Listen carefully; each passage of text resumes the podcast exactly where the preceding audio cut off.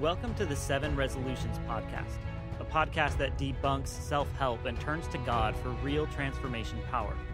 With Karl Clausen and Jeremy Slager, you're going to discover the seven key resolutions that make life transformation possible. Now, this is episode number three, and we are almost done laying the groundwork before we can really get into the seven resolutions. And today, what I want to talk about is how to chart a path through this noisy world with so many voices and ideas being thrown at us that we feel like we are in an information overload. Now, I want to go back a little bit, um, and I think you talk about it in the book, uh, the Enlightenment, and how that kind of shaped the course of discipleship in the church. Now, in the church, so often we emphasize thought and we think that we can solve our problems by putting more information into people's hands. Yeah. No And- question. Really, every church I've been in or as a pastor that I was a part of, it seemed like the solution to every problem that we had was more Bible studies. So it's like Yep. we're having marriage troubles, we'll do a Bible study. If we're having poorly behaved kids, let's do a Bible study. And obviously, going through Bible school, being a pastor, working at the Moody Bible Institute, I am a big fan of the Bible and learning about it and studying it. It is rich, it is life giving.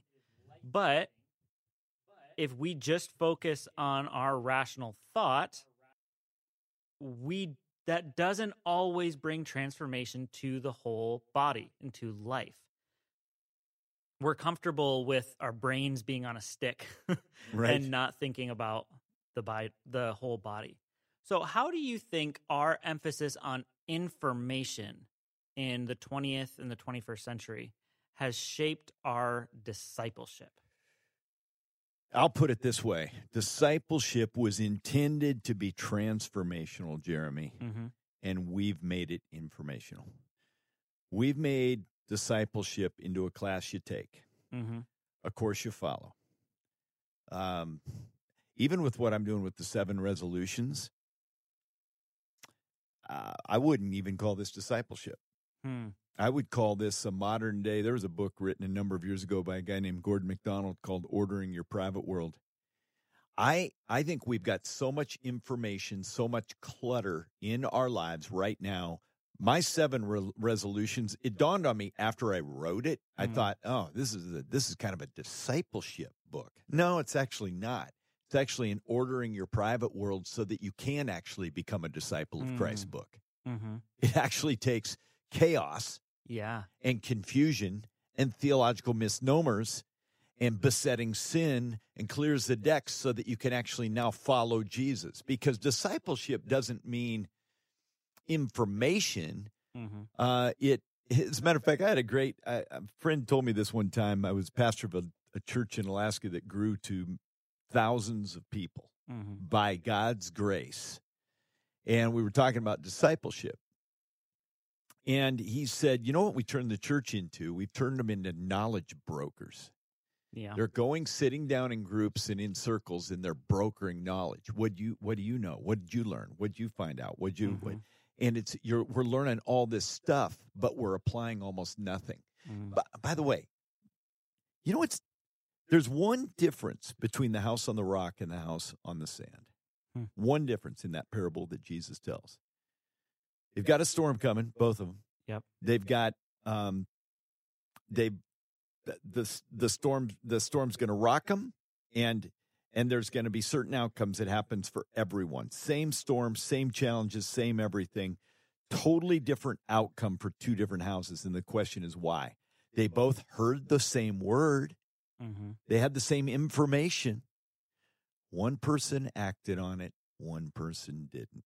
That's our problem. We've got an informational overload. Nobody's applying dip diddly, but Mhm. we're going on and learning more. I've thought about this as a pastor, Jeremy. Yeah. It drives me wiggy that we're doing this now a lot, which is we're preaching messages and people are getting up and walking out, and we're not expecting that anyone's going to apply it. Mm-hmm. We're expecting that they're going to have learned something. Mm-hmm. we've got to start applying the Word of God. Yeah. It reminds me when I was a student at the Bible Institute, um, I was up at the top of the stairwell in Culbertson Hall, um, reading my Bible and praying. And it was one of the most strange moments of my life. I'm reading the Bible and I felt God saying to me, Stop it. Because I had been up in the top of that stairwell day after day after day, hearing the same thing that God had been telling me to do, and I was not doing it. and I just felt God saying, like, until you start obeying, Yeah. don't think you're earning anything by reading the Bible again. And it was it. I laughed, but I was also crushed by it. 'cause I'm like, yeah, yeah. Because I've been right. up here wasting so much time. yeah, God doesn't care about my obedience to just reading the Bible day after day. No, he, wants, my life to change and for me to obey his word, not just read his word. totally. And I think that is, I see that a lot of like in my own life that we just expect to be filled up with knowledge. And if you actually do anything with it, that's for the super Christians to go ahead and do. Yep. Whereas that's God's call for all of us in a word that you use a lot in the book discipleship. Yeah. Yeah, we got to reclaim it, man, because um, discipleship has been, I mean, ripped off. You know, discipleship means to put your feet down on the rug when you get up in the morning and you have a leader in your life and you're following him. Discipleship, we have turned into, and I've already said this, but I'm going to say it again. We've turned it into a course to attend, Yeah. a class to go to, and it's not, it's a life to live. Matter of fact, uh, the word Christian is used in the New Testament ESV three times. Hmm. Every time the word Christian is used, it indicates that they're about to get their head chopped off. Oh, gosh. The word believer is used eight times. We wrote, we throw around the word Christian like crazy, We do. right? We throw around the word believer like crazy. Mhm. Eight times in the New Testament, Christians were addressed as believer. But 269 times the word disciple or follower is used in the New Testament. Hmm. It indicates movement. We're going somewhere. And guess what? Where we're going has Jesus out in front. And I I- find it I it. interesting too that with your definition of discipleship, that it is seeing somebody out in front of you and following them. It's not just Jesus that's discipling us. There are other forces in our culture, in our world around us that are discipling us, Oh, that are time. shaping us into their image and likeness. Oh, yeah. And I think of cable TV. I think even of other podcasts, maybe this podcast. Right. churches are trying to disciple people and it's a sanctified reason most of the time smartphones in themselves have a certain discipleship in them when you can carry them around in your pocket and be have your attention snagged in a moment Absolutely. what do you see are some of the the toxic forces of discipleship in our world today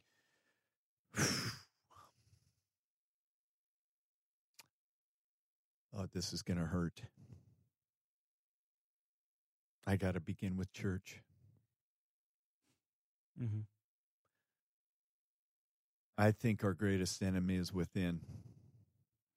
You know, Jesus, when he came, he came to save sinners and to, to condemn hypocrisy. Yeah. We flip that around. We think he came to condemn sinners. Mm. No. No, there's something that irritates God more than anything else, and those that have come to know him and yet live like they haven't at all.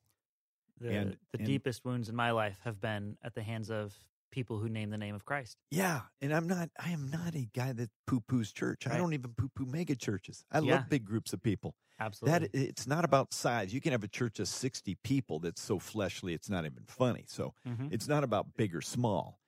It's about really leadership and intention. Where are we going with this thing? Mm. And I think the reason that church can be such a distraction is we've put forward a model of church that isn't even really biblical. And that is we go to church. We're never called to go to church. Mhm. We're called to be the church. Mm. Going to church is you go to a rock concert, yeah but you be a church. Yeah. So that in that that, that whole descriptor, I mean, that's hard for people to get their mind around because I still say I'm going to church. Yep. And I probably will die saying it. Mm. But then I try to restate it, going, wow, we got to be the church.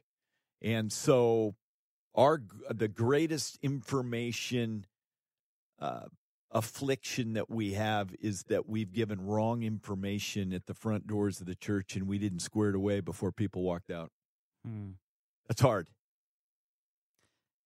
Yeah, and how do you how do you counsel somebody? Maybe if they're in a situation where they're struggling to to find a body of believers that can be that presence of God among them. Yeah, you know, every church has the ability to be the kind of church you need. Mhm. Sometimes you got to go make it happen. So I Mhm. want to say that.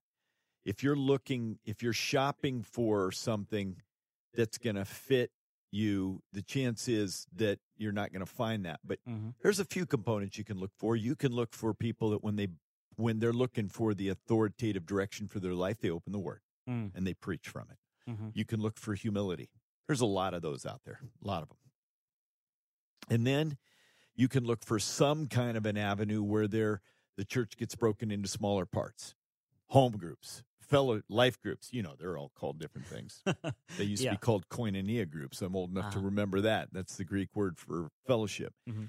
But even then, those groups can sometimes there's there's a saying I like to share that and that is that you can have a fellowship in hall in your church and never have a lick of fellowship because Mhm. fellowship's been reduced down to maybe a potluck or something like that. Mm. But here's the hope.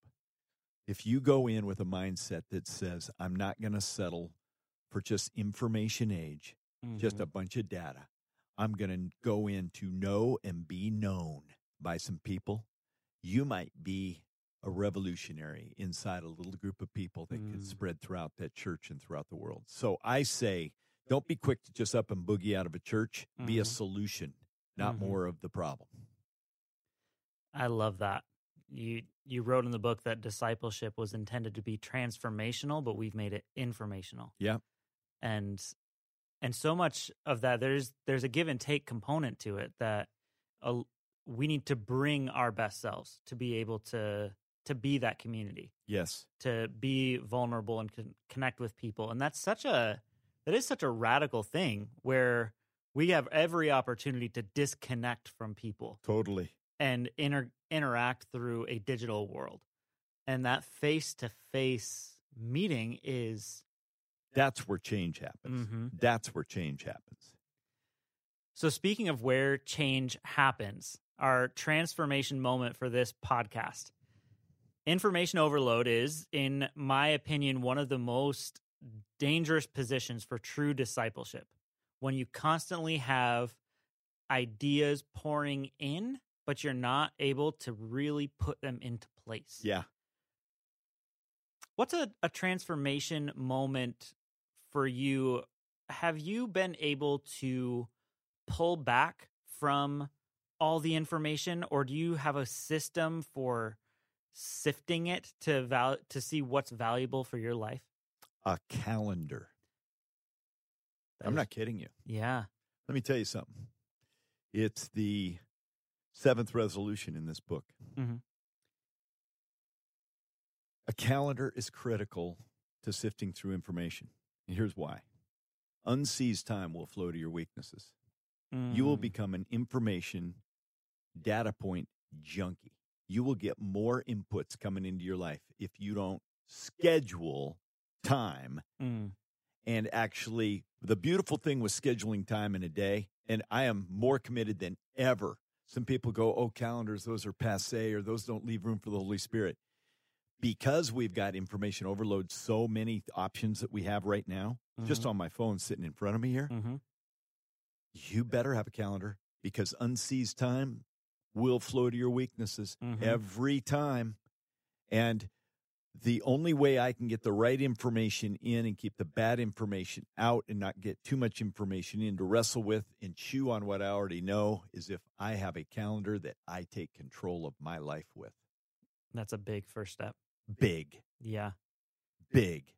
Oh, I love that. And I think that for all of the listeners, getting that calendar sorted out is a huge step to then moving on to the seven resolutions of be intentional, choose what you're going to spend time on because there's a lot of forces that are clamoring for your attention. We have I've heard it called an attention economy. That so many of the biggest corporations in the world are selling your attention for profit. The whole world is trying to grab your attention and being able to set your calendar to say, here's what I'm going to focus on now. Yeah. Got to freeze them out, man. That'll transform you. If you let every person into your life, Mm. you're going to have a room, room full of fools and two wise guys. and how are you going to be able to get the wise men Yeah. separated from the fools? I think you just described Twitter. Yeah. Twitter, what I like to say about Twitter, I, I go check it out on Twitter. But if you put a tweet in Twitter, it's like throwing a turd in a septic tank. yep. Just a crass. Just a drop in the ocean right there. yeah. All you did is just polluted a little bit more. Right. I tried to be a, a change guy on there. I've Uh-huh. I've deleted more tweets than you can imagine because I I got I wrote them, tweeted them out, and I'm like, yeah. uh, I'm a Christ follower. Let's get that one back. Yeah. yeah, I'm just a lurker. I just see what other people are doing. But I think there's a lot of us just doing yeah, that. Yeah, but it is interesting that it's that is where for me the idle time flows. Yep. It's to mm, pointless things It's that rabbit holes that mean Mm. nothing, dude. I can watch. I can watch. I have wasted. I don't know how many hours, Mhm. probably 10 hours in my life, watching ships run into docks on YouTube. that's very Alaska. Well, it's funny. I mean, I love it because Yeah. I was I was two years a commercial fisherman, so I Yeah. love to watch guys that don't know what they're doing plowing Uh-huh. into docks. Yep. If people are getting injured, I don't like those videos. Right.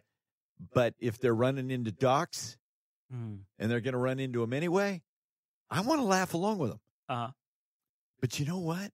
You can spend a lot of time watching boats hit docks, and you'll never get that time back. It's true.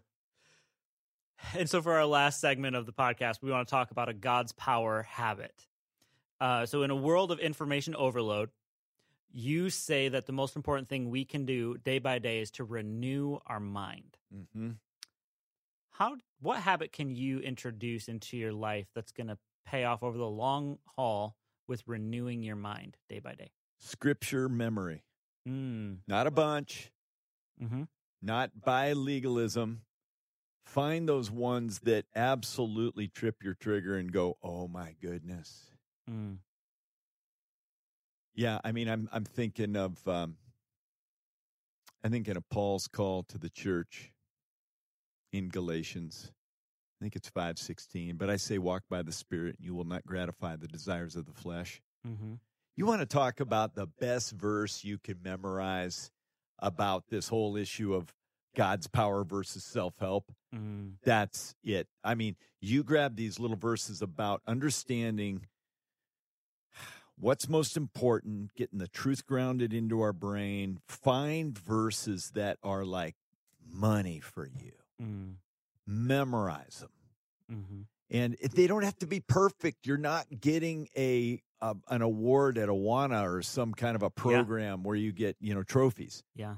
You're what you're doing is you're growing up. So it may sound a lot of stuff sounds counterintuitive. A calendar, scripture memory. You know what? Somebody really smart invented those things, Yeah. and they were victorious people, hmm and we can learn a lot. Yeah, and I think once you start putting truth into your mind, it like changes the wallpaper of your mind. That's a metaphor I love to use because my Mhm. wife gave it to me. It Mm. does. It changes the wallpaper of your mind. Mm-hmm. Well, I hope you guys have been challenged and encouraged uh, with this episode as we talk about information overload. Next episode, we are finally getting into the seven resolutions, and we are going to talk about the first resolution, which is to join God. Hope you'll be with us when we do episode number four Join God.